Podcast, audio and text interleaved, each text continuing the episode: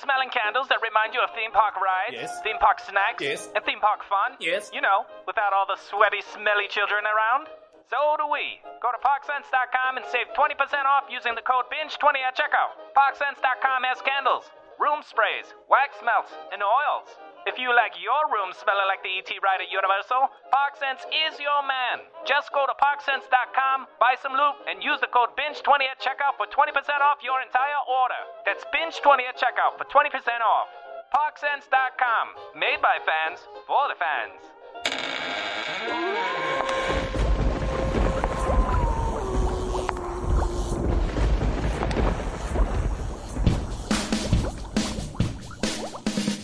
Recorded a binge cast late one night when a movie we watched was an eerie sight. We wanted to stab our eyes out with a pen, but the only thing to do was rate it 4 on 10. They did the cast. It was the binge cast. fucking binge cast. We got really They smashed. did the cast. We cannot wait to It's crash. a binge cast. It was the Binge Binge cast from Laboratories Canada, Central and East. We cannot wait for the show to get released. The Bingers all listen from their humble abodes. Well, I think it's time to start the show. They did the cast. It was the Binge Cast. Fucking binge cast. We got fucking They smashed. did the cast. Was that Jim Law's ass? It was Law's ass. It was the Binge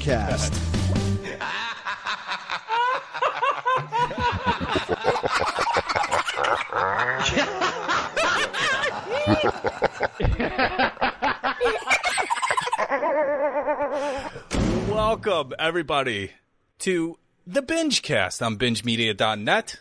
I'm Alyx and Sarah, and I'm here with my buddy, Jack Valley. Mm. Mm. Always sounds great. How you doing? How you doing? Hey, I'm doing great, my friend. I'm doing great. And I'm guessing the air felt just right ah. for that stinger there. Oh, you better believe it. Better believe it. It still Steve. works. All these years later, I don't know if it does. Fucking punctuates my entrance on a show. You're welcome. I think it flattens it, to be honest with you. I don't know if you're doing yourself any favors there. I completely disagree with you right off All right, the let's top. all right. Let's go. Let's get on with the show. Let's go. this is just a precursor of what's going to happen during our various segments when we review stuff because I feel fights coming on No, maybe could be a fight or two or three. or four. If you are just joining us for the first time, welcome. Bingecast is our flagship show here at BingeMedia.net. And we're doing things uh, like reviewing movies and TV shows, very unique and only original stuff you get here at BingeMedia.net because you're not really getting that anywhere else. You have any other fucking podcasts that are reviewing movies? No. Reviewing TV shows? No. Never heard of it. Exactly. Never. Exactly. So we do really creative and original things here at bingemedia.net. I just want to let the listeners know that. you Uh, you're listening wrong. to the free binge. Now, the full binge, that is on Patreon. That patreon.com slash binge media. Five bucks a month gets you the full binge. And we're doing things a little different from now on. And uh, the full binge is going to be no, we're not going to have the commentaries as part of the full binge anymore. We're not going to have the games as part of the full binge anymore. No, those will be their own releases on the patreon.com feed. Or really, our binge media Patreon feed. So the free binge is actually just going to be voicemails. We're going to listen to one voicemail. We're going to review one TV show. We're going to review one movie. One, one, one. You all know the rules, right? Everyone knows the rules, right, Jack? They, they should. If they don't, fucking get with it. Come on now. Yeah, come on. Come on now. Come on, put out a post on Patreon explaining all this bullshit already. And all of our spillover reviews are going to be on the full binge. So basically, we are doing a truncated review show on the binge cast. One review each, right? For mm. TV and for movies. And then on the full binge, we're going to let it all hang out review all the other shit that we watched during the week. And what does this help? Mostly our livers. You know, we're not fucking recording for six hours. We're not drinking for six Yeah. hours. You know, that Right. kind of thing. Right.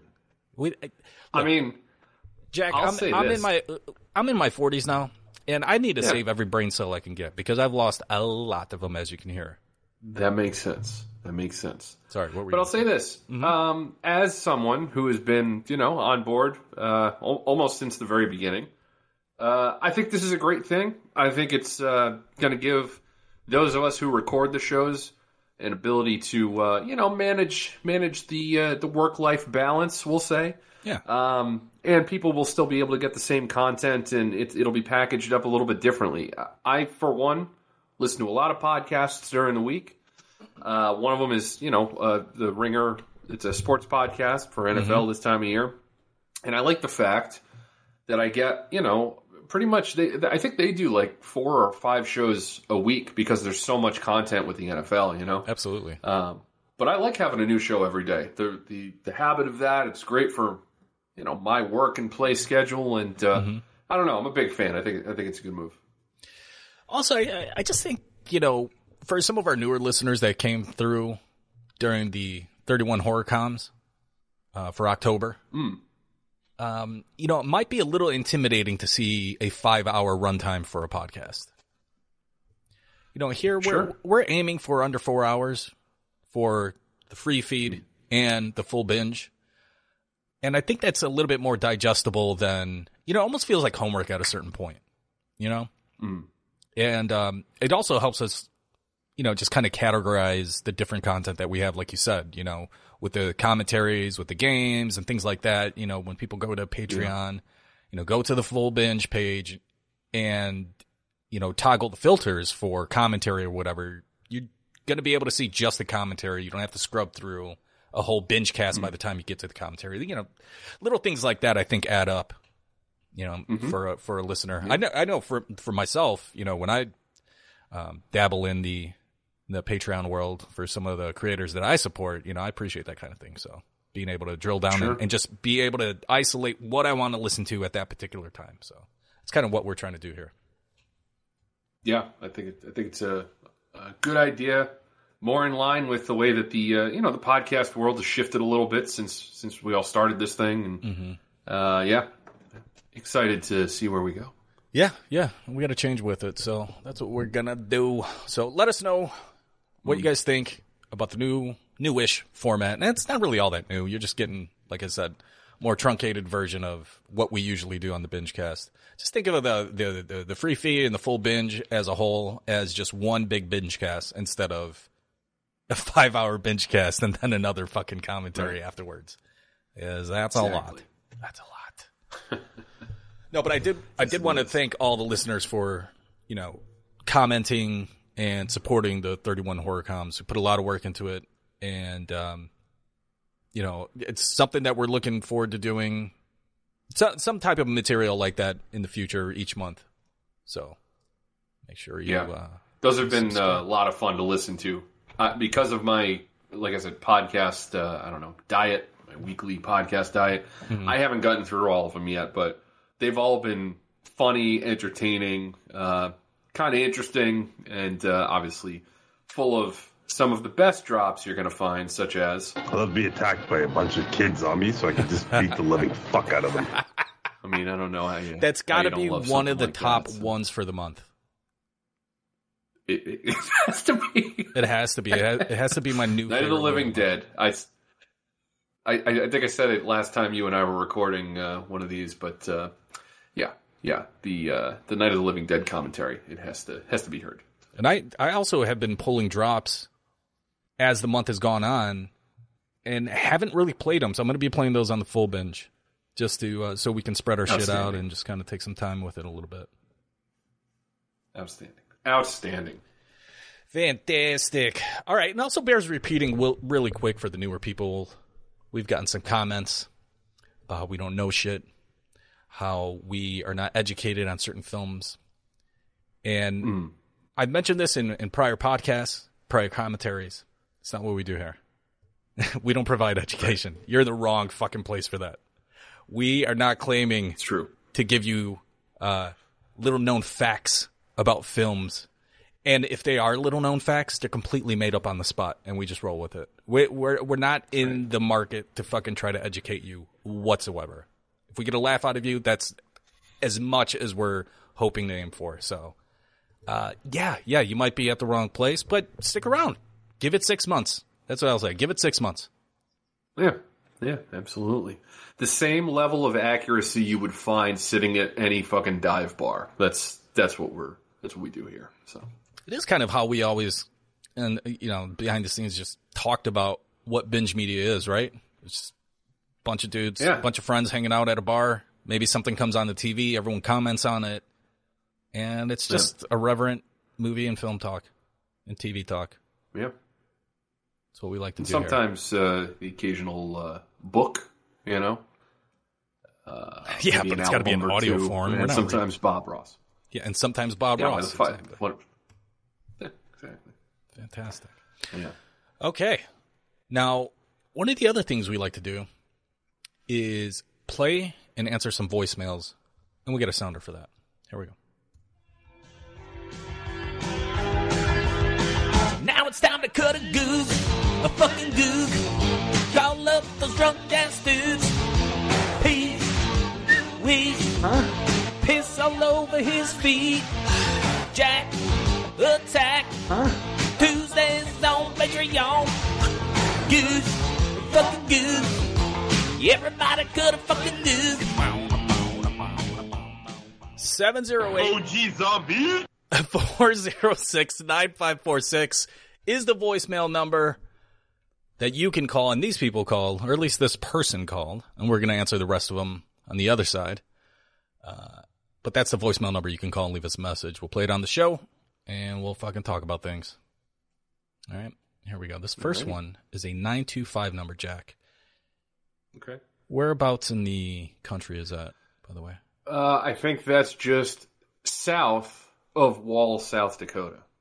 Interesting. Yeah. Again, all we do here is facts on this binge cast show and on bingemedia.net. We just give you the straight facts. And 925 is south of South Dakota. What's west of Westeros? Also a perplexing question that hasn't been answered yet. I mean, I mean, eventually it's Easteros, right? It's got to be. At I don't know. I don't know. I- I think West. I, I think the world of Westeros is flat. How about that? Just like this world. I don't, all right. Whoa. Let's just Holy get, shit. let's get on Holy with this. Hey guys, it's Alyx. Just listening to Oh wait, that's not it. That's not it. Spoiler alert for the full No. bingers. Uh, Alyx oh, called. Shit. oh shit! All right, here we go. Here's nine two five. Ba ba ba ba ba ba ba ba ba.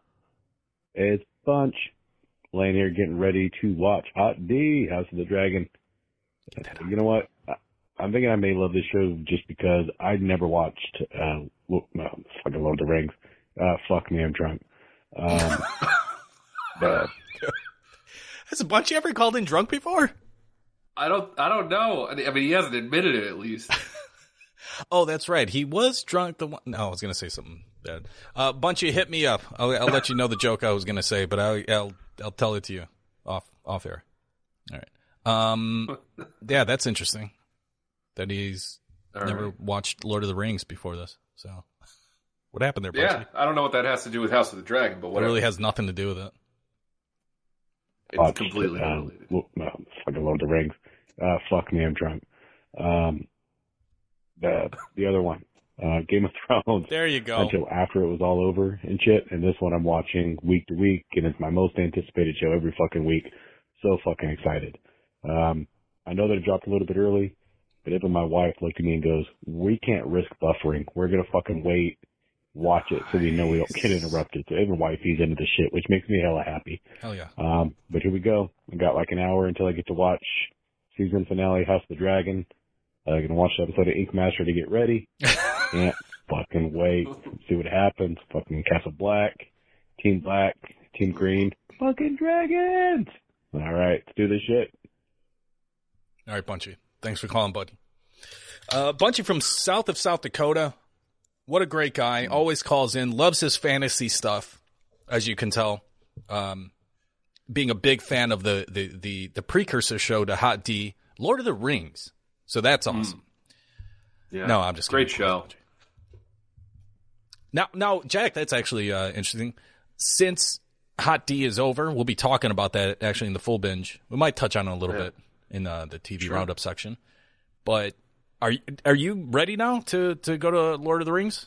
To head back to Middle yeah, Earth, yeah, um, yeah. So, uh, being that it's the Halloween season, obviously, uh, you know, especially this weekend, it's kind of the last gasp. So, if I'm watching anything, it's going to be horror stuff right now. Sure. But um, yeah, I think next week when uh, when I'm looking up, you know, what what's next to watch, I will be jumping back into Rings of Power. Although what I might do is I may do a fresh restart just just so that I I have my bearings and can Mhm. follow everything because thinking back on what I saw, I remember liking it Mhm. and remembering mainly who everyone was, or like basically where everyone was, but the exact, uh, you know, character nuances and like relationships and stuff, Yeah, I was a little yeah. fuzzy on trying to recall. So I might, didn't get might too far into full- that, did you? Full restart. I think three episodes. Oh, okay. so Gotcha. You know, not not so far that like I'll be super upset having to uh having to give it another roll. Yeah, yeah, yeah, absolutely. Well, he didn't call back, which is interesting because he was so excited about it. You figure we would have gotten a voicemail. He'd call back and go, "Guys, that finale was, you know, X, Y, and Z," which it wasn't, by the way. Well, Spoiler alert: yeah, it wasn't but- X, Y, and Z. It, you know, there were dragons, Bullshit. there were the blacks, there were the greens. So No no rings though. no rings though. No, no rings. Not yet. No. Not yet. Yeah. But right. uh, no, you know the other thing he said in that call though was that he was he's drunk, so that may have True. you know negated a second call. But Yeah, well, that's true too. He completely forgot he called. So I think is what you're alluding Yeah, to. yeah, that- He got so fucking hammered. right. Oh, Bunchy from House Bunch. What is Bunchy's sigil? I think? Bunch had oh oh his sigil. Oh, Mm-hmm. um, I could see Bunch with a uh, like a generic comic with the bag and board. I could totally see that being his sigil. Uh, uh, the bag and board. What do you mean? What is that? Like like comics are, are bagged and boarded and put on the shelf. Oh, you know, okay, for like okay, gotcha. archival gotcha. purposes. Yeah, Yeah. nice. I don't know how intimidating that is. Um, to be honest. A while. Well, you know, nerds do rule the world right now, so maybe there's a way to make that work. I don't know. I guess. But um, a little while back, Bunch recommended to me uh, the the Wheel of Time series because I think on a previous Yes. binge cast I had mentioned the first book Mm-hmm. and wanting to get into it. I never did at the time, but I know Bunch is a big Wheel of Time fan, and I I think that he, based on what I've seen from uh, you know some of his posts and stuff, I think he liked the first season. So that's another one that at some point I, I should I should get to because I've heard I've heard good things, but um, Did watch that first yeah, episode, and I just- thought there's so much good. shit coming out now. Yeah, true, true. Yeah, it it, it felt a little uh, little bit like Fellowship. I, I felt like some of the beats had, you know, uh, I think like characters were hiding in in in across the way from where they made it look like they were hiding, and then there was like one other thing that I was like, ah, that's very Fellowship in the Ring, but Mm-hmm. but uh, yeah, I didn't didn't spend a lot of time with it. So. Yeah, Wheel of Time is is rough because I correct me if I'm wrong. Is it even done? Because after Robert Jordan died, didn't he have like his daughter, somebody in his family, like continue to write it? And I don't know if it so, ever ended. So first off, that's what happens to every one of these fucking series, right? I mean, Yeah, all yeah. of them. Dune, uh, that other one, you Yeah, know, true. fucking Yeah, Harry Potter's like a miracle because it's one of the only ones that finished with one author, which is pretty impressive. But yeah, but she got canceled. but so uh, she- it's yeah, like she's and it-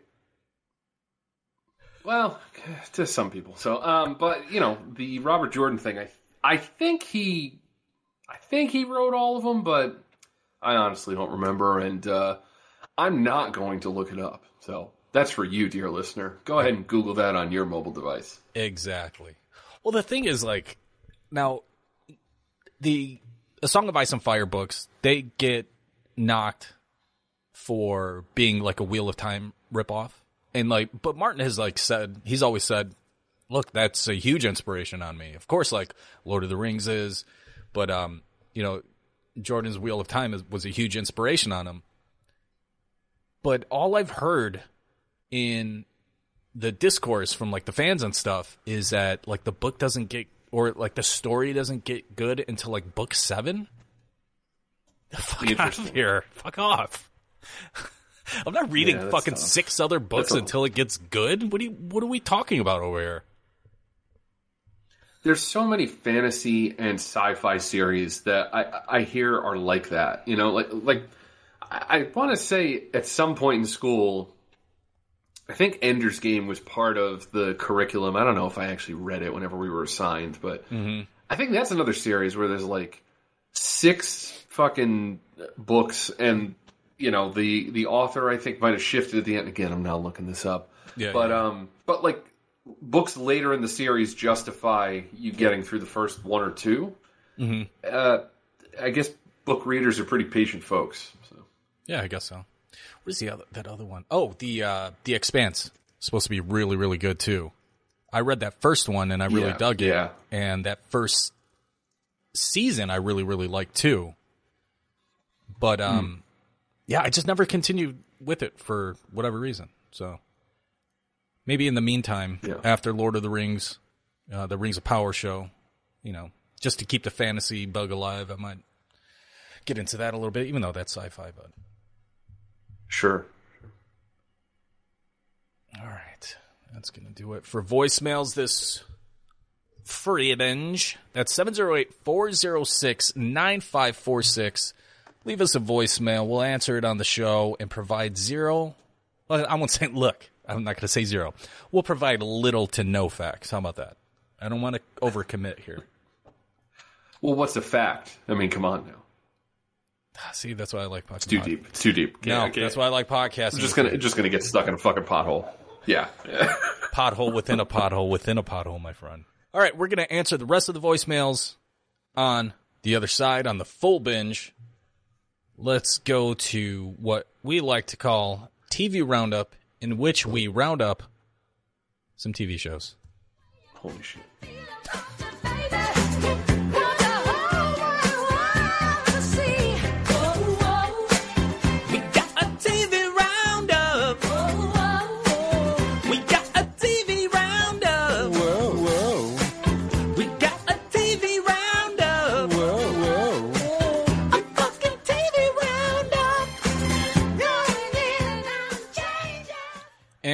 Have to play this one because it's literally the reason why we are bringing Lollapalooza back. Here we go.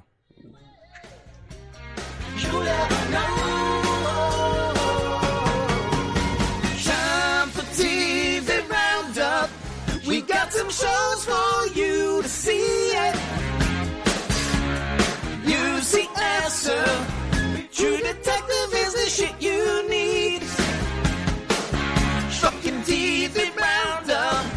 Let's talk survivor, weight loss, peeing.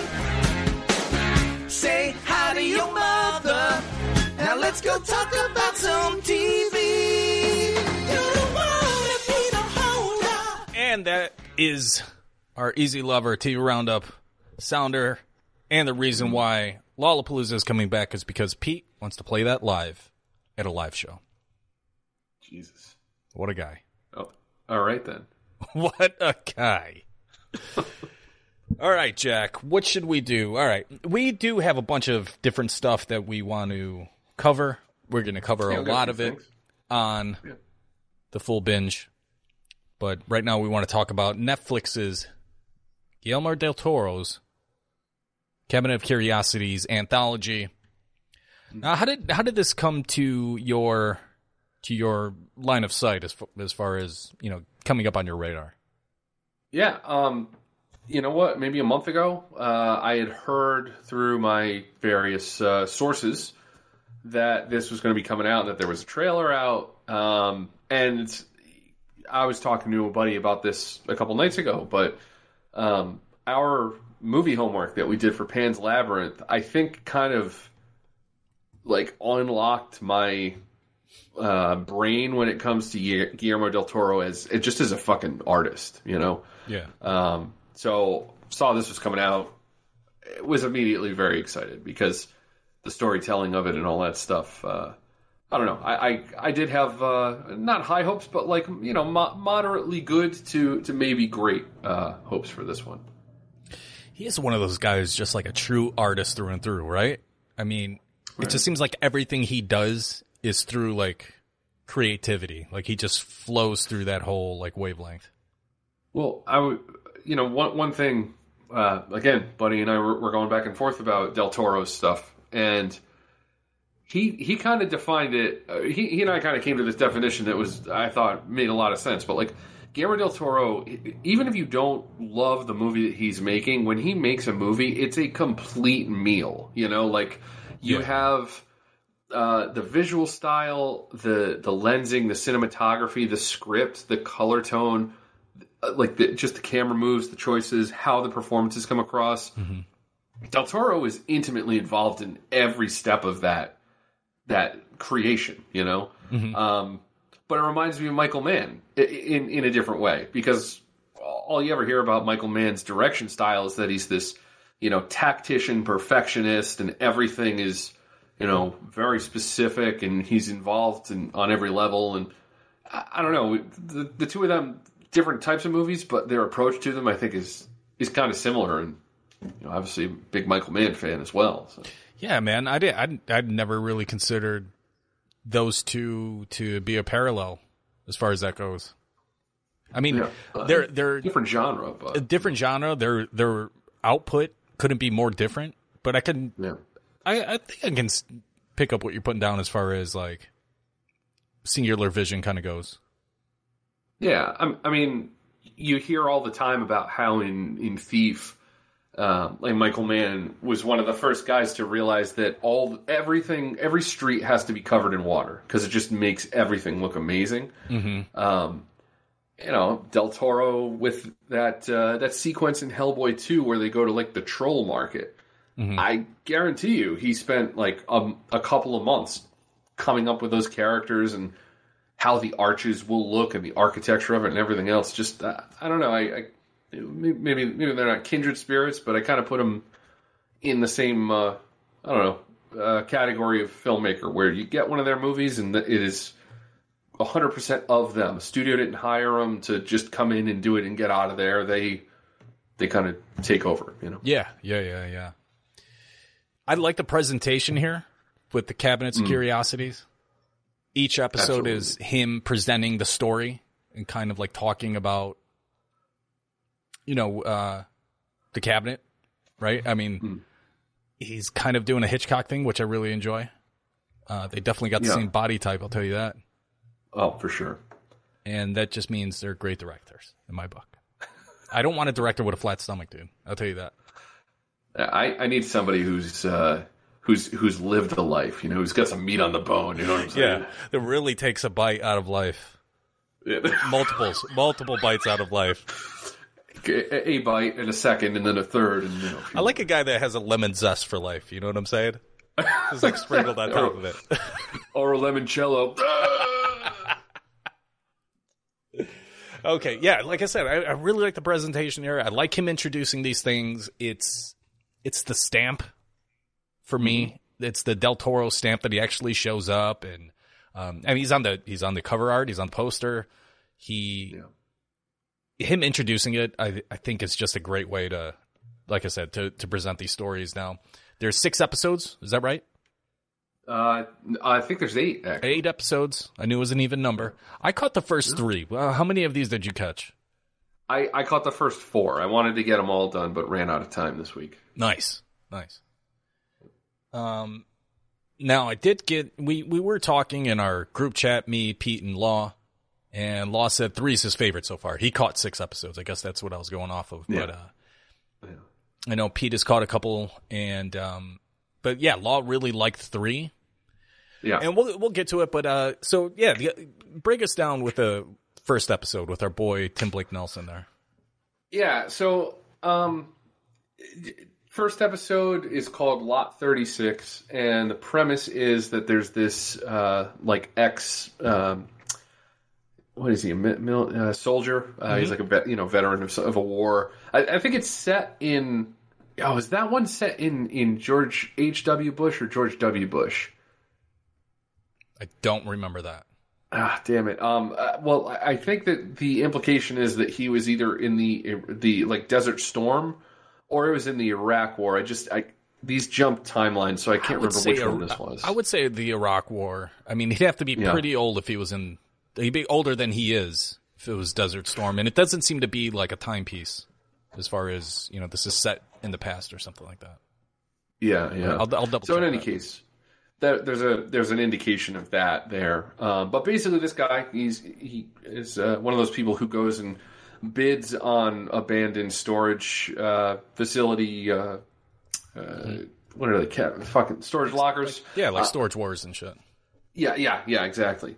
Um, only a lot more depressing than that. Uh, very dark and, and dingy, but um, he purchases one of these storage containers. Is you know, it's indicated that uh, he owes some money to someone, and that his life is just abject shit. Oh, and also he's a pretty racist dude.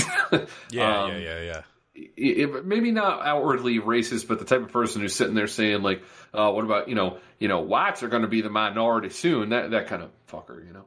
Um, Just re- really. So sorry, I, don't want to interrupt you, but just real quick, it is set in 1991, okay, okay, there you go. so it would be Desert Storm. Um, so he gets this container. He goes to start clearing it out, selling the shit off, and it turns out that a woman, through a miscommunication, uh, it was her storage locker that was purchased. Or, oh no, it wasn't hers. He had owned another one that he already cleared out, and it was her Mhm. locker. Yeah. The one that he purchased is someone else's. Um, and he wouldn't let her go and see if there's there was anything left of like family photos and stuff like that that she'd be able to take. He was just very rude to her, and there's a racial implication to the whole thing too, just to kind of stack the deck against the the main character as much as possible. But um, but yeah, and then he starts trying to sell off some of the stuff that's in the container, and uh, there's maybe some items there that suggest some supernatural goings on, and the story kind of takes off from there. So, um, I don't know. This first one was a, I think it was a good, uh, it was a good appetizer for Yes. some of the other episodes. You know, um, simple, very straightforward, uh, without spoiling anything. Um, wouldn't surprise me if the uh, without, again without spoiling uh, the design, we'll say, of like the last ten minutes of this episode, Sure. uh, felt very much like other Guillermo del Toro uh, creations, we'll say. So uh, I wouldn't be surprised if maybe he had some say there. But uh, I don't know. I thought this was this was okay. It definitely wasn't my favorite of the ones that I saw. But what would you think? I also thought that it was a good intro into this whole anthology. Because you can't go bullshit on anthologies like right off the hop. You can't do it in the first episode or vignette if it's a film. I don't, Yeah. you know what I mean? You got to kind of keep it a little reserved, kind of get everybody on board with the concept. And I think this does a really good job, even though it's set in 91 with a lot of the socio political bullshit that's going on right now. Now, you mentioned something about stacking the deck with the character of Tim Blake Nelson, Yeah. him being a, like a racist piece of shit. And I actually thought they kind of pulled back. I thought he could have been a lot worse. And maybe that's just my own fucking life uh, experience. I mean, Being in he could have been worse. Yeah. He, he could have been like a ten, but instead he was more like a like a six. Yeah, you know? yeah, yeah, yeah. But um, I you know I feel like the only reason that the deck is stacked against them is because of the ending, and I don't know if it's Yeah. all that that it's needed all that much. I mean, I feel like there's enough of the socio-political stuff going on that I kind of want to get away from that Sure. because you're just it's so loud as far as that goes. But um, Yeah.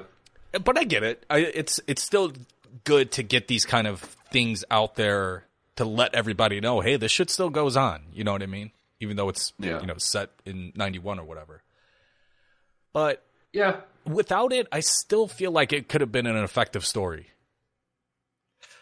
Yeah, I mean, I think that this one was fine. I, I Yeah. Mhm. you know, if you've watched a bunch of anthology series, whether it's you know, you mentioned Alfred Hitchcock, he's got a couple of them, Twilight Zone, Outer Limits, whatever.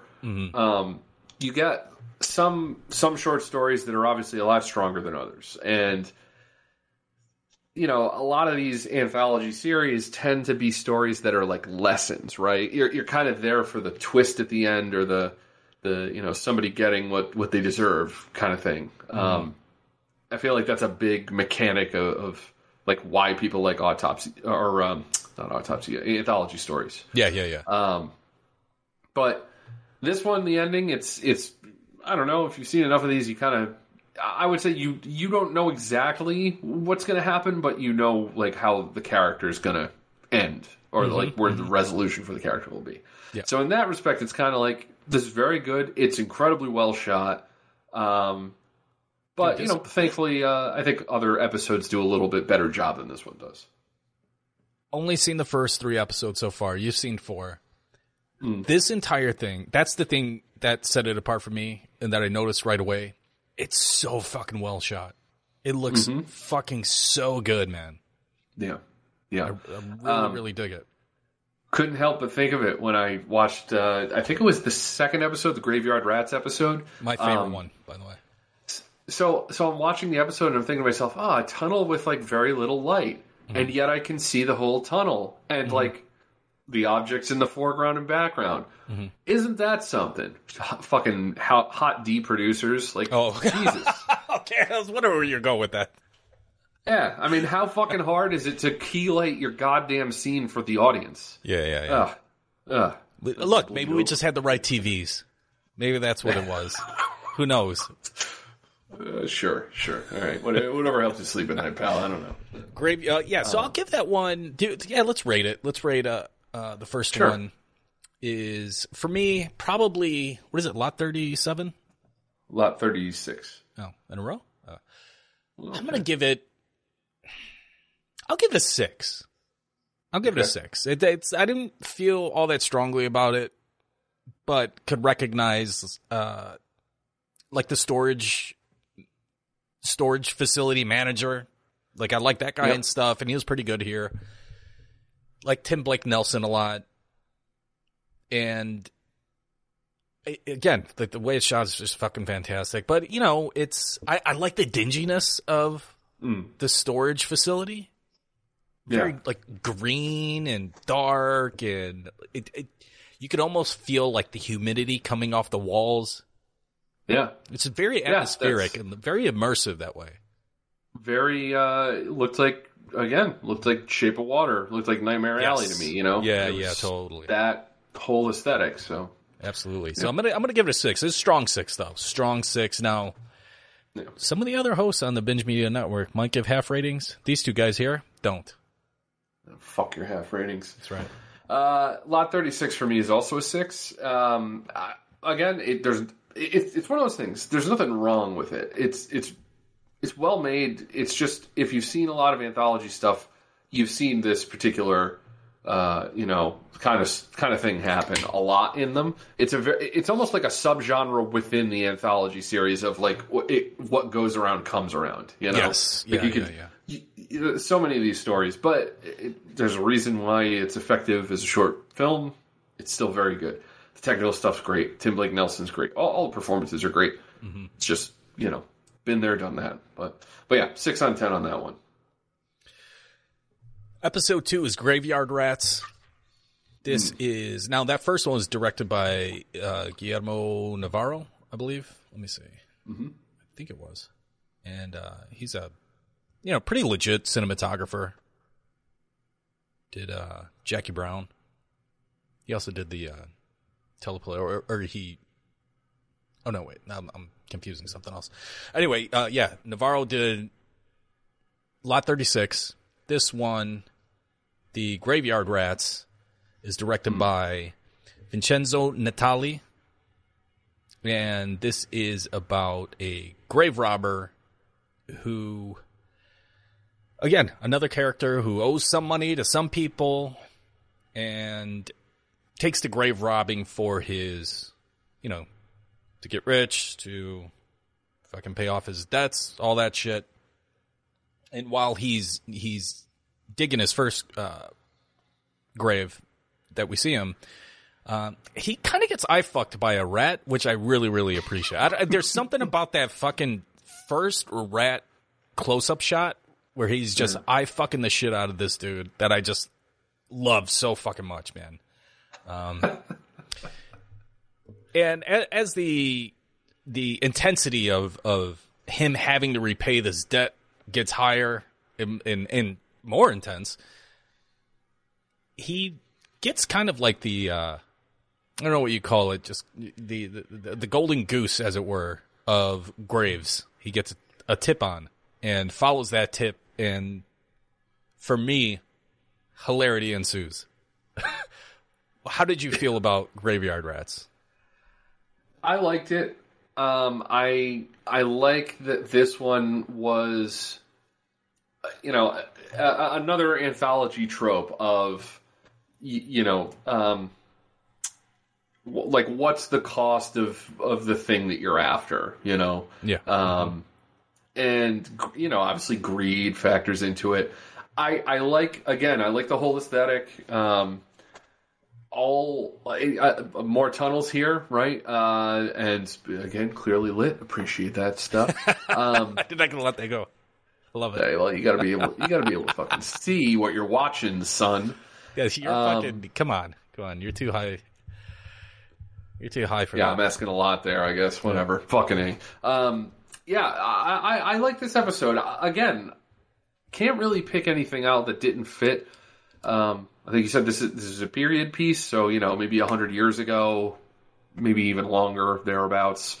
Uh, yeah, it, this this was good. I really liked some of the effects with the rats.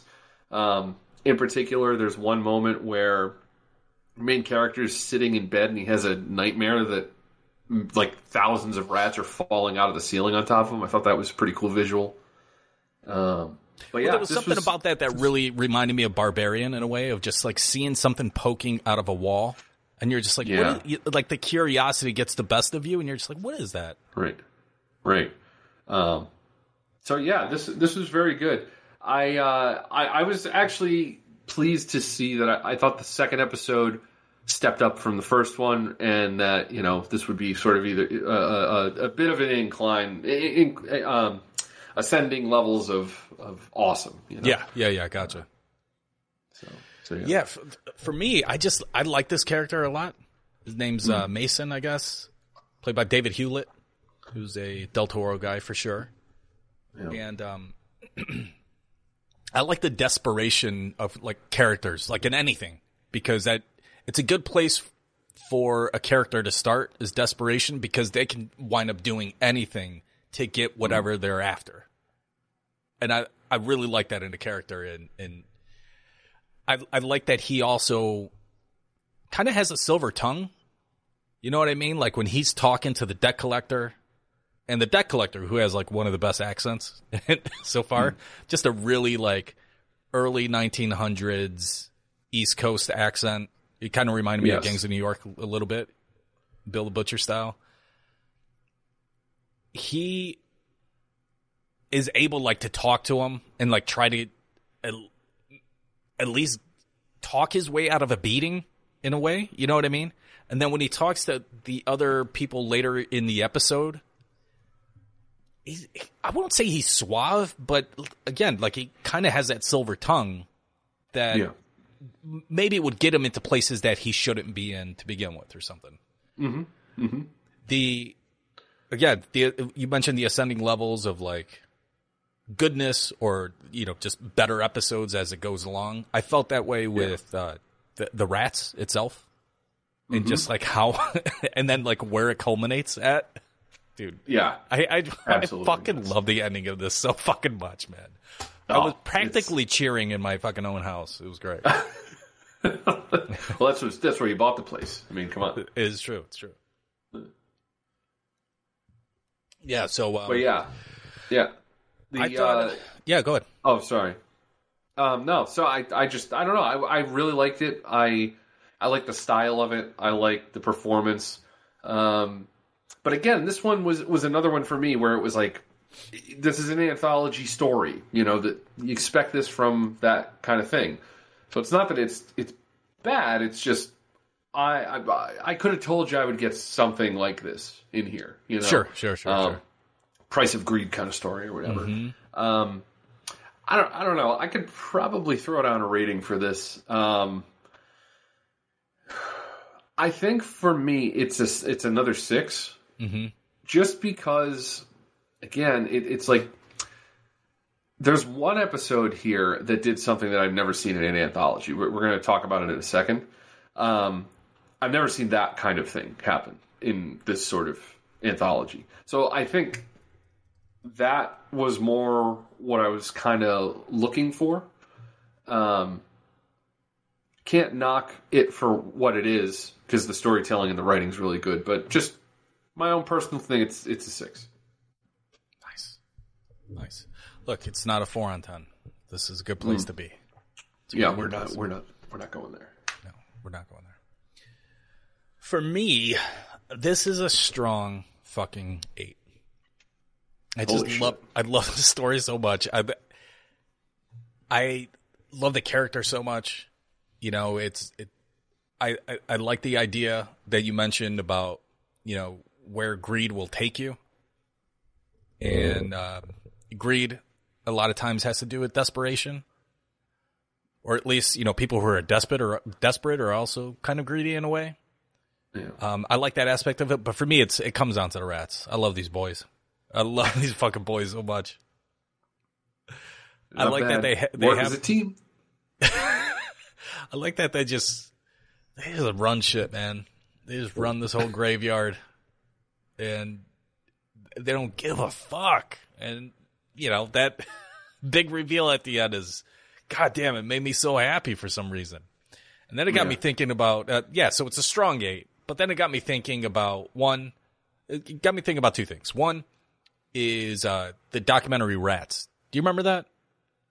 It's a Morgan Oh. Spurlock documentary from like I don't know, five or six years ago, something like that, maybe.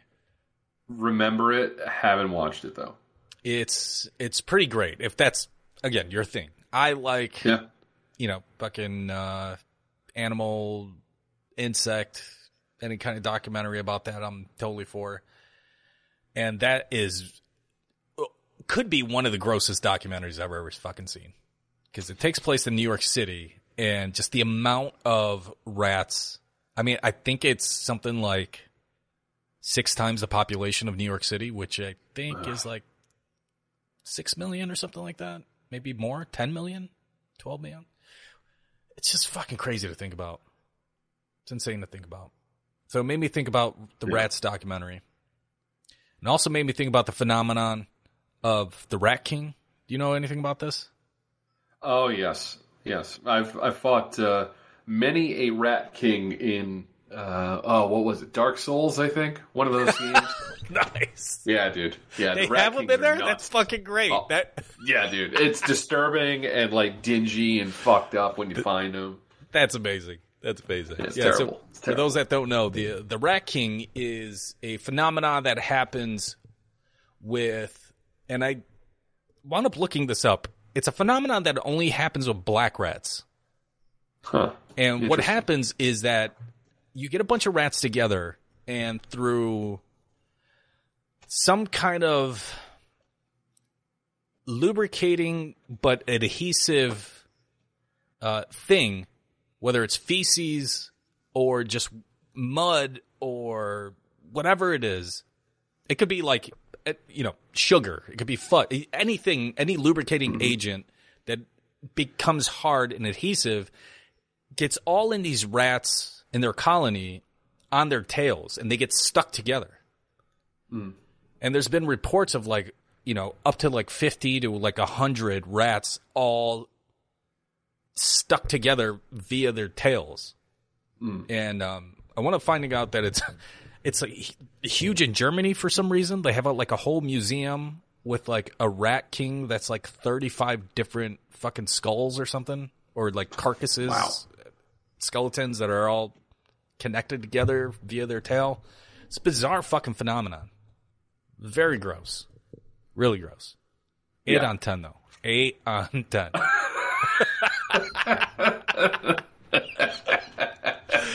Let's move to our fucking third episode, the autopsy, featuring. Very happy to see this man show up, F. Murray Abraham, in this episode, And also, our boy from uh, he just recently showed up in Fargo season three or the season five. Sorry, uh, Four, Chris four, Rock four, four. four. Sorry, um, with Chris Rock, the Kansas City season. Mm. Uh, Glenn Turman. Glenn Turman also shows up in this. You'll you'll recognize him from the face for sure. Yeah. Uh, you want to give us a little bit of rundown on what goes on in the autopsy? Yeah. So, um, basically, the story is there's, uh, you know, a man arrives in town. It's F. Murray Abraham to go and speak with a sheriff, and uh, this is oh, I'm sorry. This this is preceded by a sort of strange, maybe explosion, maybe cave breaking in. Um, with, with what looked like some sort of strange lighted ball of some kind uh, in a mine. Um, so essentially, uh, one of the nine of the miners died. So this man arrives in town to go and see the sheriff. Turns out he's the person doing the autopsy, medical examiner, and he and the sheriff are, are friends. Um, and he starts asking him, so you know what what's what's going on here? What- What's what's been happening? And the sheriff kind of reveals that some people have gone missing, and that he's found bodies. A couple of them had all the blood drained from them, and doesn't know what is happening. Um, so the medical examiner's here to, you know, come in at night, do all the autopsies, and try and get a cause of death for the insurance company. And the story goes from there. But um, so just just initial thoughts. Uh, this was my favorite episode. Really? Okay. Yes. Uh, this was something I haven't seen in an anthology series before. Um, this was something to me that was not a new idea, but I really liked the approach of this kind of story. Um, I don't. I almost don't want to say what it No, no, no. reminded me of, but Oh. there's a favorite movie that uh, a lot of us on the site have that uh, it, this this reminded me of quite a bit. If you want to know what that is, just send me a message uh, when you're when you're hearing this. But All right. I'm, Um, I'm listening to this now. I'm going to send you a message. all right, thanks. Uh, but there's uh, yeah, this was just two really great performances from actors that I like. Um, again, looks great. F. Murray Abraham, you know, he is the you know uh, antagonist or depending on your perspective on the story, the protagonist in Amadeus. Uh, Obviously, he's in Scarface. He showed up in Moon Knight as uh, the voice of Khonshu recently for the Marvel shit. He's a fucking great actor. Um, he, he's almost everything I see him in. I like him. Uh, to, you know, Budapest Hotel. He's uh, he's the man in that, and he's the man here. Um, you know, it's it go, kind of quickly goes from a, a two man show to a one man show for a good chunk of this, and he's he, I don't know, he's just he's got like a, a very specific sort of gravitas and energy and history to him. Um, I really really loved him in this. Uh, were, were you digging what he was throwing down here? Or yeah, not so yeah. much? I I love this dude, man. I um, I, yeah, I just really, I I really like the the, the relationship between F. Murray and, and Glenn Turman a lot. Mm-hmm. Mm-hmm. Oh yeah, so yeah, you just got back to me, and you're 100 percent right Yeah. about the thing earlier. Okay, so I I really like their relationship. You know, and and a great thing that a vignette or an anthology can do in terms of a story, like just the one singular story, is make you wonder about other stuff outside of the current story being told. And what I mean by that is like Right. their relationships. Like how how did these two guys become friends? How are they such mm-hmm. still good friends? You know what I mean? Like things like that I really really enjoyed. Like what's the what's this town about? Like I'm Yeah. interested in this town. Like I'd spend 2 hours here just exploring. Like the seems like the patrons seem very Haddonfieldish, right? Just fucking like Sure. losers and shit. you know, like it just doesn't seem like a great town. They're worried about like fucking three murders 40 years ago. It's Yeah, really get over it weird. already. Yeah, I mean, come on. But um I wanted more of the ending. And I think Yeah. the ending I can see the ending just being like a big thing for Law. Like it, it, reads very Stephen King story to me. Like this is a very Ste- Stephen King uh, kind of uh, reveal in terms of Okay. the thing that is written. I'll just say that. Mm-hmm. And I like that, but I wanted more of it. I just felt like there was too much talking about stuff and not enough doing stuff. Okay. And I get it; it's an investigation, so that's part of it. You know, Mm. Glenn Turman is the, the the sheriff. He deputizes a couple of people. You know, and um, you know that doesn't wind up going well. Um, but I just felt like I wanted more grittiness. Like once we once we know what's going on, and once we know the culprit, as we you know, as we'll we'll just fucking call it a culprit. I want more of that. Like I love that conversation. And maybe that's a hallmark of a great vignette, the fact that I do want more from it. But I you're not continuing this fucking story, so just give it to me, goddammit. it. See, the thing I like about it, okay, is this feels like the epilogue to a really great horror movie. Like, um, what am I trying? You know, Alien, I can- right? Yeah, yeah, sure. situation like Alien occurs, and then we have some sort of epilogue, quieter story that suggests mayhem and insanity, and turns out to be, you know, we have to stop the xenomorph because if we don't find a way, then it kills everything, right? It's a Yes. small story that has such a larger implication to it. I, I love it. I love it for that. Mhm. Um, the you know, uh, you're talking about the ending being a big thing. I think this has a great ending. I Yes. absolutely love the ending. Mhm. Um, at first, a character does something, and you're like, I don't why, you know, like what are you what are you doing there?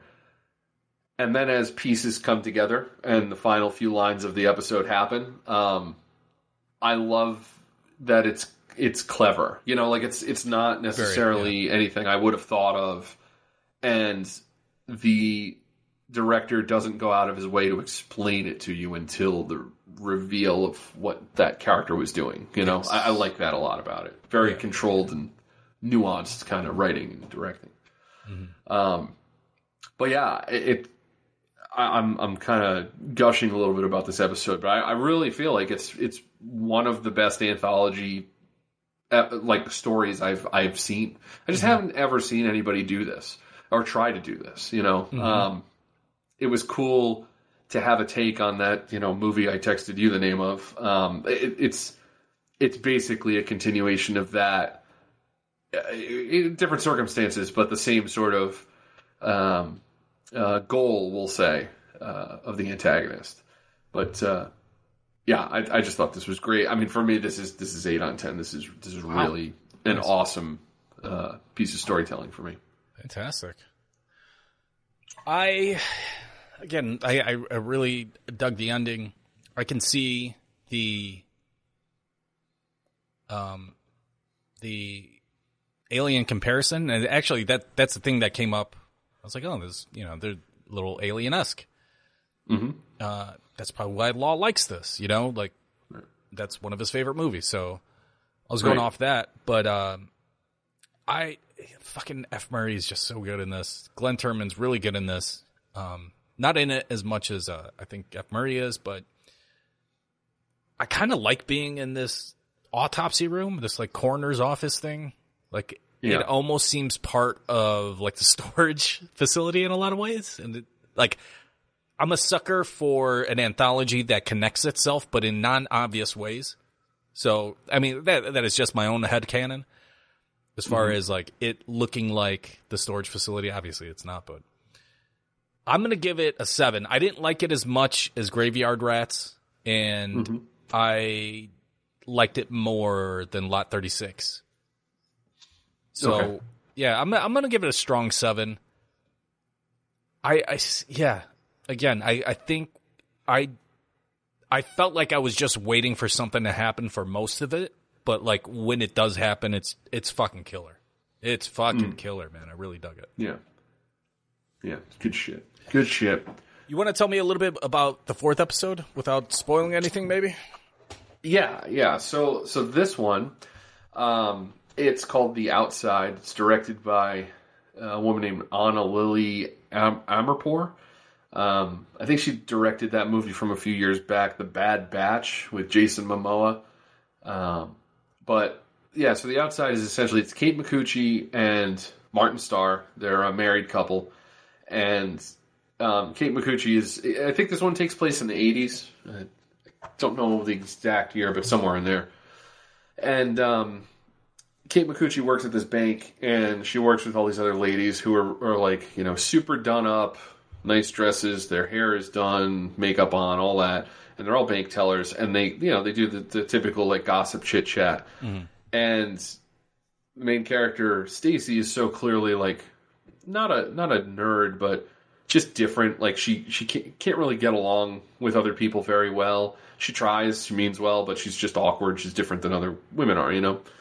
And um, she notices that the women use this uh, like moisturizing uh, lotion called Aloe Glow, and basically she gets invited to one of the women's secret Santa party. They go. The woman gifts everybody the Aloe Glow, and uh, she sees a commercial on TV with Dan, Dan Stevens. Um, I don't know if you've seen anything he's been in, but he was in The Guest. Um, he was like, uh, who else has he been? He was Legion. He was in that Beauty and the Beast remake as the Oh yeah, uh, yep, gotcha.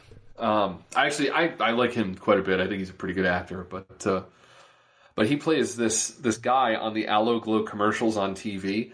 One of the strangest accents I've ever heard. Like I, I think he's doing a good job because it's, it's hilarious, but I, I can't even do a facsimile of it. He's like, mm, "Yes, order your Aloe Glow." Uh, you know, it's like really fucking smarmy weird, you know. But uh, but yeah, so I don't know. Without spoiling anything, episode kind of goes from there. Um, this is another one that I, you know, there's a swerve in this, and then sort of a double swerve, and I, I, I've never seen an, an anthology series have the balls to try and pull that off. I think it's pretty successful this episode. Nice. Um, I think both the performances of the married couple are, are really good. He's a uh, police officer and she works at the bank. Um, so you know, she he's out of the house a little bit. While you know, she she's around the house sometimes. Um, again, no spoilers, no spoilers. But uh, but yeah, I, I thought this was really solid.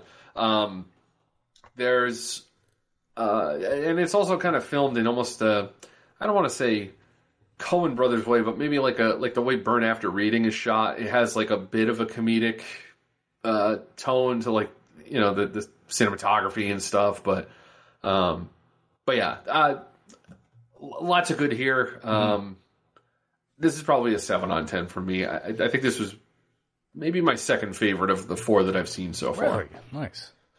Yeah, especially for the kind of story it was. I didn't expect to like it as much as I did, but uh, I don't know. I think it did a pretty good job. Are you a Martin Starr guy at all, or no? Yeah, um, yeah, you know, makes me laugh almost every time I see him. Okay. So, very solid. I know he could be divisive for people, so I mean, I fucking love him as uh, Gilfoyle in Silicon Valley, but you know, even going back to Freaks and Geeks, I mean, how fucking funny did he look just with the crazy buck teeth and the glasses, just you know, standing around like an asshole. so Adventureland. Mm. I think he was in that, right? That's You an know, underrated it's the movie. second time. Second time somebody brought that up to me this week. I gotta. I don't think I've ever watched that. I think I gotta see that. That's very underrated, I think. Yeah. It's 2009. Oh, very nice. Well, yeah. Okay. Um. Oh, maybe he's not in that. God damn it. Oh wait, no, he's definitely in it. Okay. All right. We'll review the rest of the episodes on a future show. But so far, so good on for us. You know, we're four episodes in, and just fucking loving it so far. So Yeah. Oh, and uh, runtime on the episodes ranges from anywhere to like a full hour to to like maybe forty minutes so far. I kind of like that. I kind of like that the runtimes change. Like the a story should be as long as it needs to be, and that's gonna. Yeah. I don't like a natural fucking uh, segue into our next segment. Which is what did you watch Yeah. this week? Because I feel like we're going to be talking about that a lot. Uh, but before we get there, do you need a piss break? And should we play Yeah. a piss break sounder? that that sounds good. All right, let's go with our OG, the very first pi- piss break ever played. Here we go.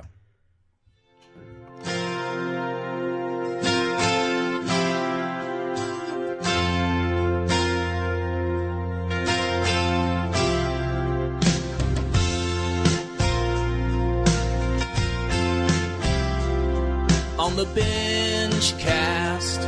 Record for 10 hours, drinking bourbon, high life and gin. They got a bladder the size of a peanut, and when law burps, nobody wins.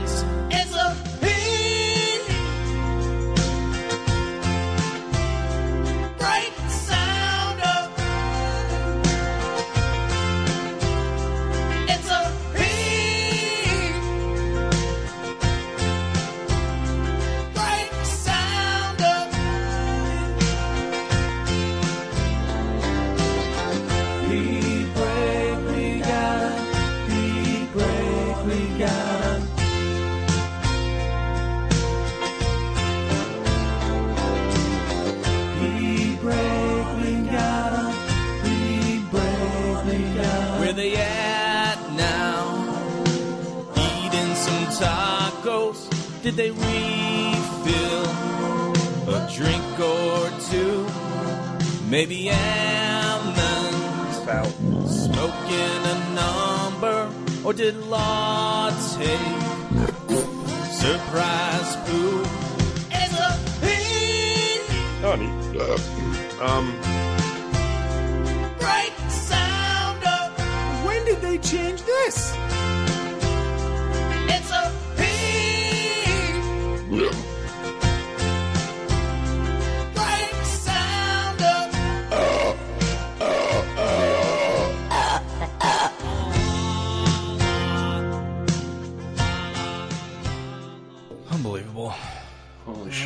literally just made it in time. Look at that. Look at that. That was a oh man. two minute and 14 second P break sounder. So two minutes might be the sweet spot as far as that goes. Yeah, yeah. Wow, really. Whew, thought I was nice. pushing it. Thought I was going to be late. All right, we're back. We're back. Let's give you a breather and play some. What did you watch this week, Sounders? What a wicked thing to do to make me surprise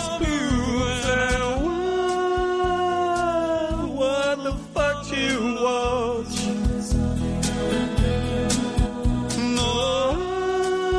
Oh, what the fuck you watch? Fuck you. Don't you do me no. What you watch this week? I watched some about you? Ba, ba, ba, tick. No time for surprise. Two. Those are very chill. What did you watch this week, Sounders? Doesn't get me hyped up They to are. go into this segment. That's okay. I think we'll get there anyways. All right, hold on. Let's see if we got another one. No, fuck it. Let's do it. Fuck it. We're, we're doing it live.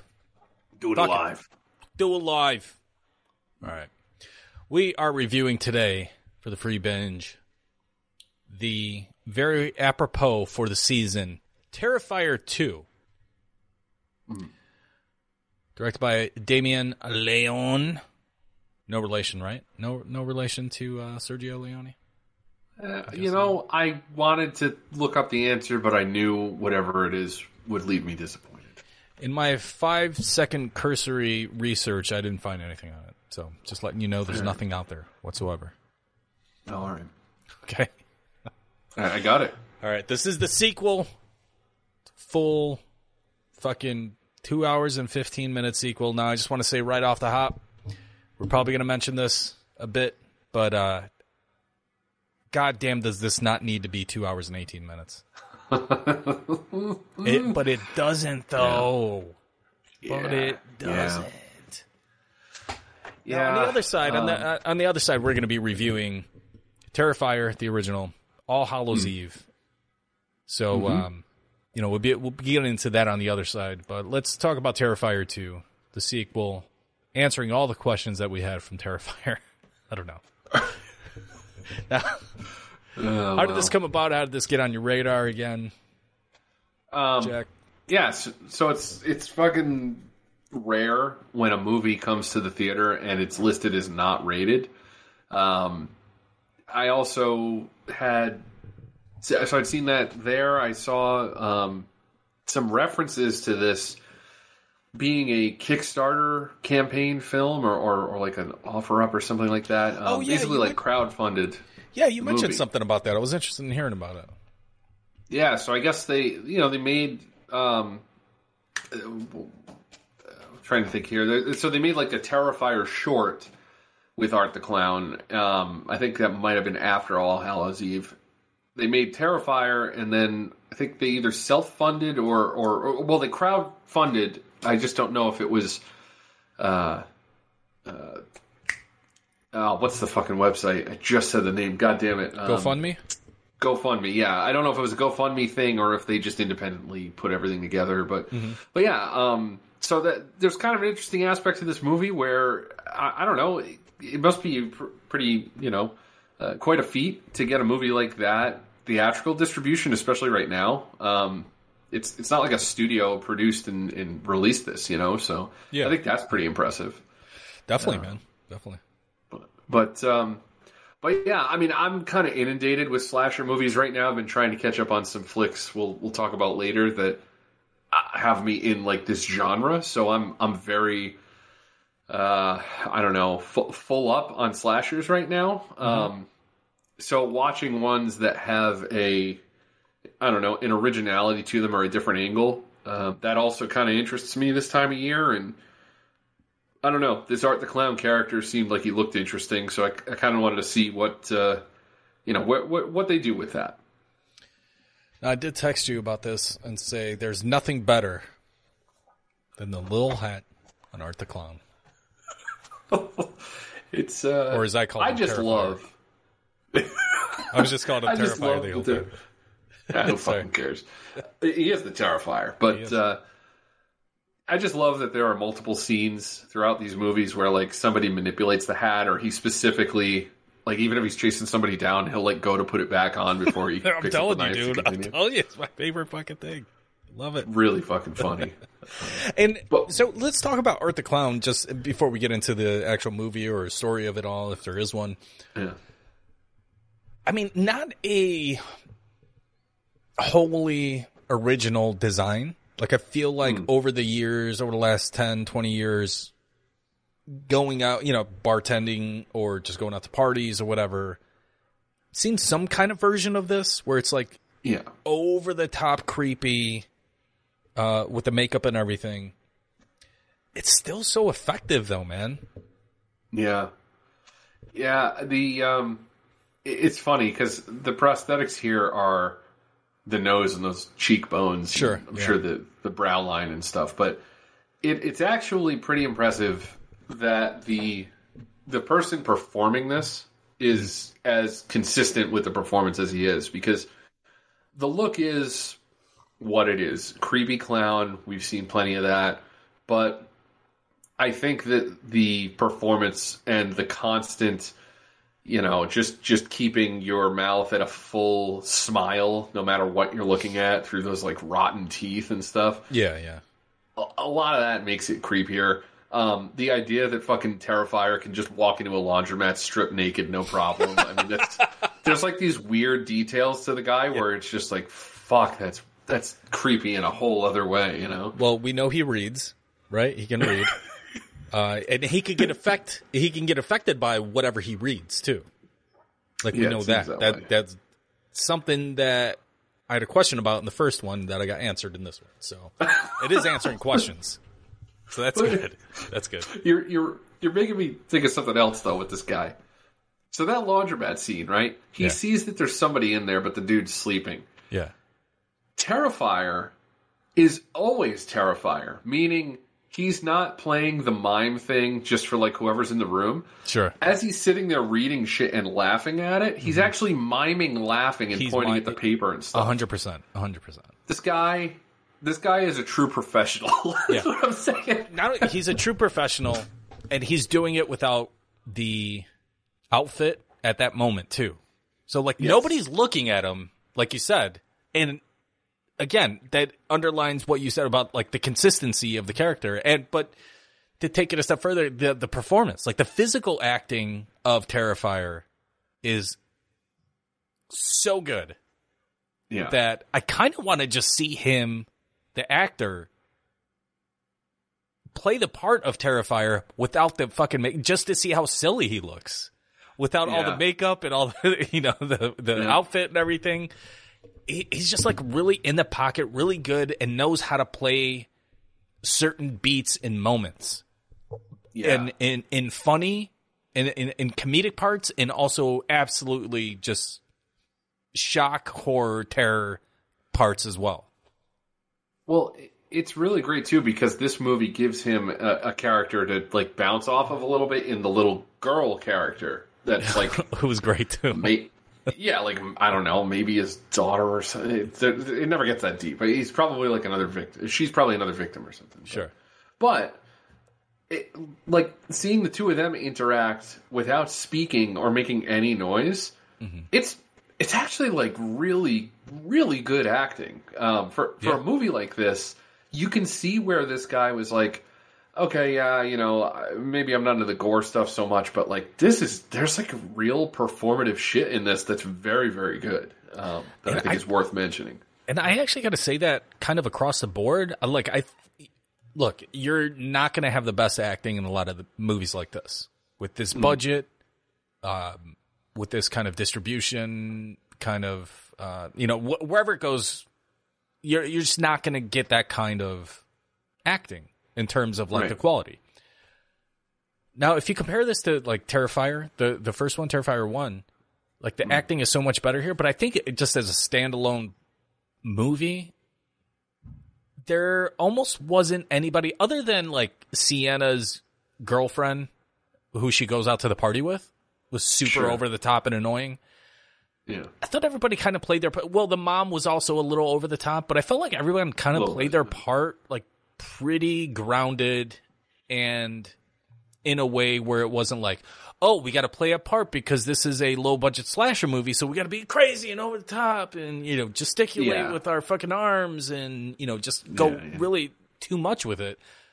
I felt it, it was pretty pretty grounded. I dug it for the most part in terms of like the acting. I didn't think anybody was so terrible that I was rolling my eyes when they showed up on screen. You know, Yeah, if anything, I would say that for most of the movie, it's pretty, pretty normal. It, it- like it never occurred to me outside of you know thinking about it separately. What I know about how the movie got financed, I don't know. I never thought about the fact that this wasn't a studio movie. I mean, I've certain certainly seen shit in like low budget horror movies that Warner Brothers puts out that was a lot less. I don't know, just general production value than Yes. this. Um, so there's something to be said there. I, the only thing I'll push back on that a little bit with is that the stuff with the mother specifically, um, Yeah, yeah, like yeah. a lot of her performance, it was almost like okay, we've got this like you know low to like modest budgeted horror film. And then we would cut away to the mom, and it would be like, okay, now we have our fucking Neil Breen scenes, and now we're gonna Yes. go back to the action. right, right, right, right.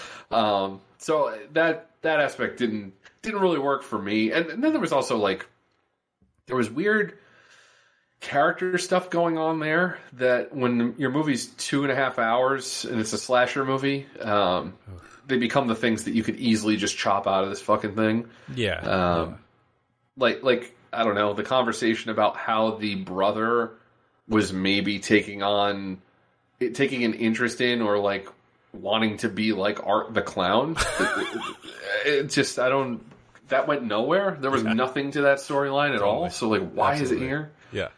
Um, but yeah, little things like that get get a, a little grating the more you think about them. Um, but I said before, I've been watching a lot of slasher movies over the past couple of weeks, and as much as I, I don't know, I, I, I felt like the deck, the uh, deck was kind of stacked against this movie in a lot of ways.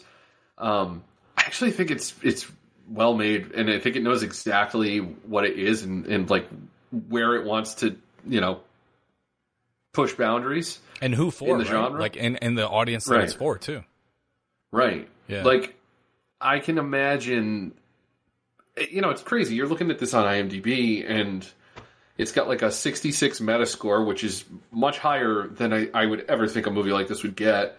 Um, I think some of that has to do with timing, but I, I think it's also like, you know, there's a reason that there are 10 Nightmare on Elm Street movies and 10 Friday the 13th and 10 Halloweens or whatever they're, they're up to. Like, the original performances for those franchises have to be solid. You know, they have to be charismatic and something that an audience wants wants to see again. Um, so I think that Leone knows that, and what they do with this character, it kind of justifies this to go on for for as long as they want to make these movies. You know, because the the other thing that they do in this movie that's kind of nice is just like whatever whatever rules you might think are for this character. Kind of throw them out the window just to like get a second movie in, you know. Yeah, yeah, yeah, Um, yeah. Which I, I don't really mind because anybody who watches these movies should know what they're in for. And I, I think for the most part, this kind of delivers exactly what it promises to. Yeah, yeah. No, I totally agree. I totally agree. And I, it's the fucking runtime, dude. It's the runtime. Yeah. This there's not enough. No, I, I guess we didn't explain like the uh, the plot of the whole thing. So, um, the Miles County massacre was something that happened in Terrifier, the first film, and um, so this is a year later, and the whole new cast, really, uh, cast of characters. And Sienna, she's uh, I couldn't. She's high school. Is she high school, college age. Couldn't Yeah, tell. they're. I think they're high school. high school. Yeah, it seemed like that, and then I don't know. They're at a bar, so whatever. But um, she is getting ready for Halloween. Um, she has a little brother who's like into creepy shit. Her mom is kind of a whack job, or at least you know, like still dealing with the trauma of her dad being killed, dead. Not really Yeah, sure um, what was going on with that. yeah, but- we. Well, we get we do get an explanation at some point. He he died of in, in an accident. Okay. And um she's basically getting her Halloween costume ready for the Halloween party. Terrifier shows up doing terrifying things. That's basically the gist of Yeah. like the story. But it's 2 hours and fucking 18 minutes, man, and I don't want the runtime to be like my biggest gripe about a film because like Yeah. and th- this is actually part of my gripe is like I want the film to be I want a- as much as the story that needs that needs to be told. Yeah. Now, the first movie I feel was like an hour and 15, am I right? Something like in that range. Yeah, pretty short, man. I think it's under ninety minutes. Look, push that shit. Make a fucking longer thing and make it an hour and a half. That's it. That's it. Why like we're getting into like some of the best movies of all time, you know, are kind of in that range of the 2 hour, the plus 2 hour uh Yeah, sure. runtime. Ah, man, I this is I I just really dislike that my big gripe with this is the, is the runtime. Because I, I with really you, though. enjoyed this movie. I I, I I really like a lot of this movie. I, I'm with you. You know, like it's slasher movies should be 90 minutes in and out. Like, like literally, you the the type of audience that's coming to a movie like this, they're expecting something. You need to deliver that and give them like a decent time at the movies outside of that thing. You know, um, I just, I yeah, like there's just pieces of this that I would I would trim. I you know, here's what I'll say. Uh, somebody that we both know has been getting into like fan edits of movies. Sure. This is such a, a perfect candidate for doing that. Like, because you, I, I feel like we could sit down and we'd come up with like four things that you could immediately remove from this, and it wouldn't really be anything with Art the Clown. It would be the stuff around him, Yeah. and you could get this down. I, I, I bet you could get this to to a buck forty five easy, mm-hmm. easy. You know, because at the end of the day, what fucking story do you need? Like who Exactly. who cares, right? Like who cares? Like movies, Um, like I feel like movies are like in the business of storytelling. It's just an ex- Right. another outlet for storytelling. Now, Right. different directors do different things, and maybe it's not all about story. They're character studies. It's snap, you know, uh, snapshot of life kind of stuff. I get all that, but ultimately it ultimately comes down to storytelling, and there's just not enough here to warrant the two hour and eighteen minute runtime, and that's unfortunate because, like I said, and probably broke a broken record at this point, but it. I don't want that to be my gripe about it because, I mean, having the back to back of Terrifier and Terrifier 2, if Terrifier 2 is an hour and a half to an hour and 45 minutes, like you said, these are great fucking indie productions, man, that could really cement itself as, and it probably already is, so don't get me wrong, but like, as like cult, instant cult classics. Yeah.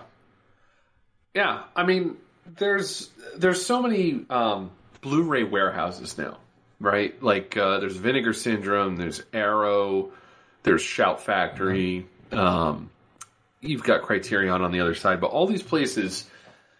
Severin, that's another one. I think that's the one I'm thinking of here. They release these nothing movies, right? That maybe ran like for a month in a theater in Los Angeles in 1983 and they just went away for a long time and some asshole had a master version of the film. Yes. a place like Severin goes and restores it and they're all grindhouse black exploitation sexploitation or horror movies. That's all they are you know? Um, so this feels to me like a big budget version of one of those. Yeah. and there are we know this there are a lot of shitty movies shitty horror movies that get made put on dvd and they're or, or blu-ray or streaming and they're just like a tax write-off right nobody gives a fuck Sure. it's kind of nice to see somebody who is is actually trying to make one that is technically sound it looks like a real movie and, and Oh, yeah. could be a- you're saying, yeah. it could be like a really good um, title for any of those physical media warehouses to use as like you know if you want if you buy our blu-rays we're going to invest in making more of this kind of Yes. movies, you know? Yeah, yeah, yeah. Gotcha. Um, i think that would be a really cool uh, outcome of this but that being said i need the guy to hire a fucking editor for for terrifier 3 uh, it's just too long Yeah, man. It, it was. I don't know. We're probably about one fifty in, almost two hours in. I look at the runtime, and I'm just like, I haven't really cared in the last half hour. yeah Like I, I'm bored. I, I've been bored the last half hour, and it sucks because there's a lot of good stuff. And by the good stuff, I mean the the, the kills and the visceral, the yeah the visceralness. I don't even know if that's a word, but of of the kills. the viscosity This guy, but that's a different thing. I was gonna say viscosity. But that's something else you so Uh, much. yeah, it's But, totally um, different It's it's so good, man. It's so, it's fucking so good. I really really love it, man. It Yeah. just sucks that it's a lot. There's so much fluff around it, whereas Yeah. Terrifier, and we'll we'll we'll get to it on the other side and do a full review of Terrifier. I mean, there there's so much meat on those bones. Hmm. Yeah. I look, like I said before, perfect candidate for a fan edit. Um, I, I look forward to the day that uh, we get that from a certain somebody that we know, and uh, I'm just going to wait until then. But you know, for now, if we're going to get into uh, ratings here, Yeah, sure. um, I it's frustrating. It's it's just you're right. It's frustrating. That's the best word for it. That's the thing about this movie. I think that it's frustrating because there's a lot of good, um, and there's there's a lot of annoying, and the annoying comes from just a, a lot of time, a lot of time. Um, I like this. I think if you like the genre, you will like this. If you're not into gore, I, I'd say that you'll find a lot worse gore in other movies, but this certainly is on like the higher side of uh, the the you know it's not rated, but this would have been like an incredibly strong R if that gives you an idea of the, the Mhm. range here. Mhm. Um, so you know, make of that what you will. Uh, but I, I think this for me is a six on ten, and I say that very anxious to see if they make a Terrifier three for more of Right. this Art the Clown character. Yeah, yeah, yeah. He's so fucking charismatic, dude. Yeah, He's it's so a really good performance. Yeah, man. It's it's really amazing, and also I want to credit uh, the director Leone, but his ability to be to to to give the audience confidence with tone is fantastic. Like yeah, it's wild. uh, like a veteran that's veteran director shit right there because you mentioned like the intensity of like some of the kill scenes and some of them are super fucking graphic but it's it's not like saw level and i've never seen a single fucking saw movie so that's a wrong uh, comparison or reference for me um but think of like the the most hard hitting kill scene where it's very visceral. He's able to do this here in a way that it takes away a lot of the intensity and leads to comedy. Now, for some for some people, it's not. It's just going to be completely intense. I don't want to watch this. It's too graphic. It's too gory. But for me, I found myself getting to the point of, oh man, I want to turn away because most of the time I was just laughing hilariously out like uproariously fucking laughing at a lot of these kills uh, just because it's so fucking nuts and that's my uh, I don't know trauma response maybe is to just laugh at things. I don't know.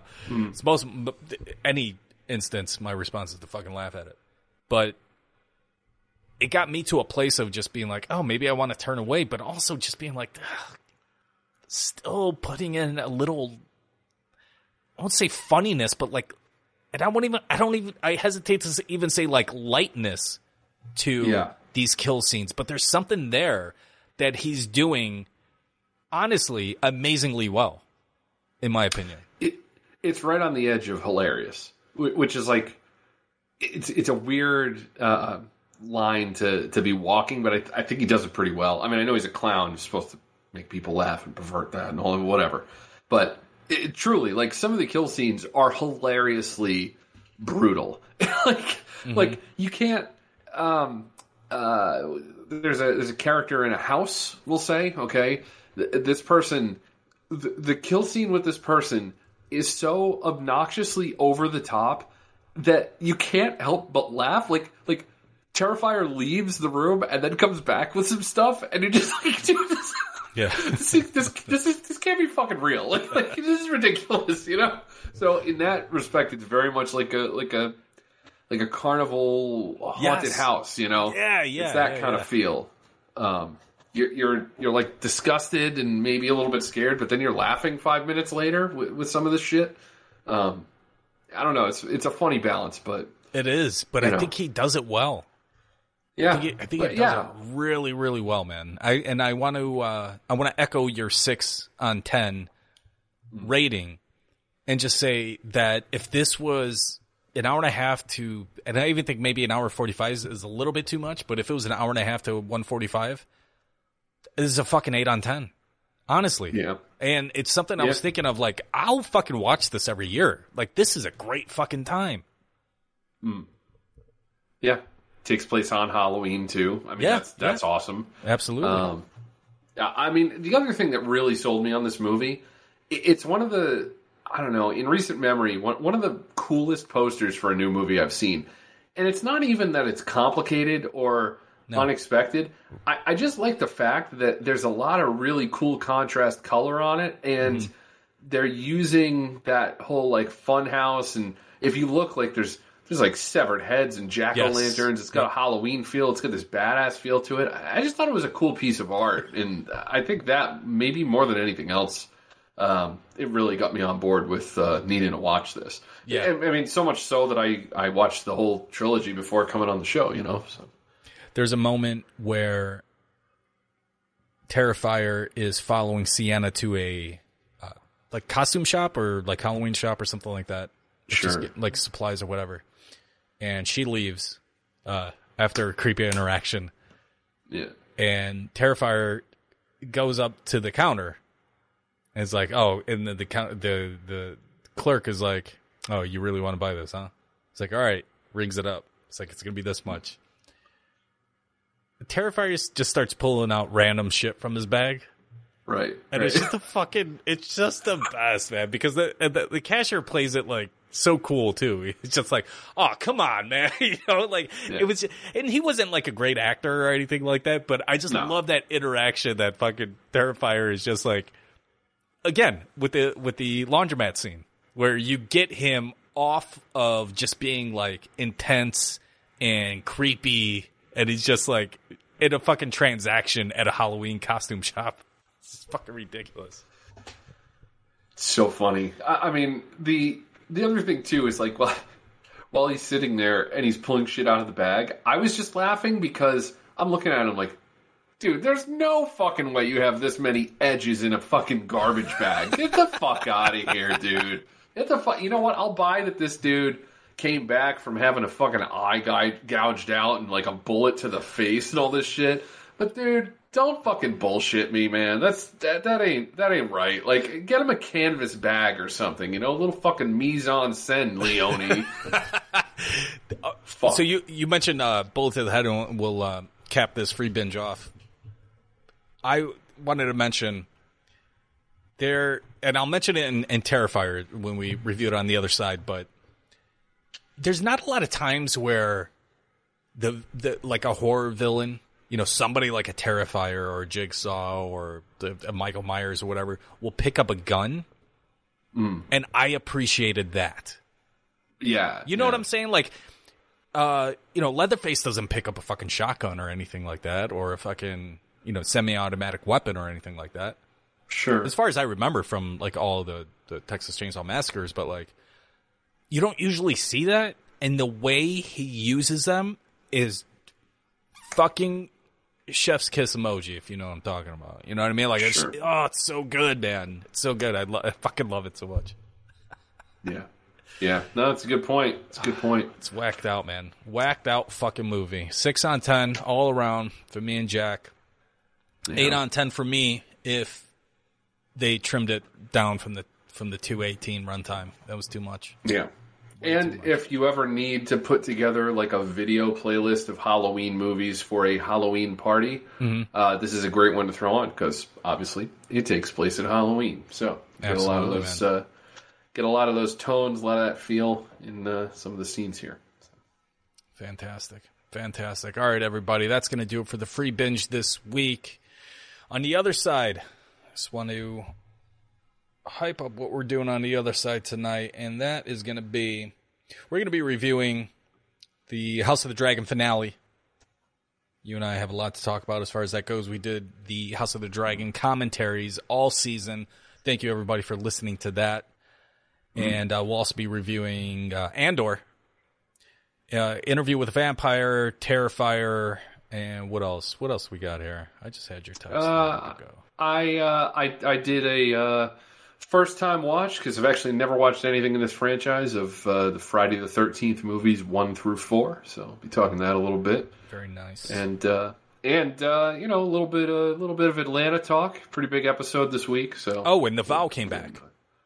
It did. It did. Also on Season that. two. So. Season two. All right, everybody. 708 406 9546. That is the Google Voice number you can call. We'll answer it on the show. And also all the all the socials, right? Instagram, Twitter, Facebook. We're all over that fucking shit. Mm-hmm. Uh, let's see. Where's my goddamn my goddamn outro? Where is it at? This is fun. Hey guys, I'm gay. I know, Law. I know. We're going to talk more about that on the Killed other so many side. white people. There's so many white people. Believe me, I talk to them every single fucking week. I live with one. He deserves everything he got in his life. I, it's true. It's totally true. It's totally true. Uh, thank you, everybody, for listening to the 31 Horror Comes in October. Much appreciated. You guys gave us a lot of love, and we're giving you a lot of love back. If you are not subscribed to the Patreon, we'll see you next week. And if you are, we'll see you on the other side. All right. See you. Peace.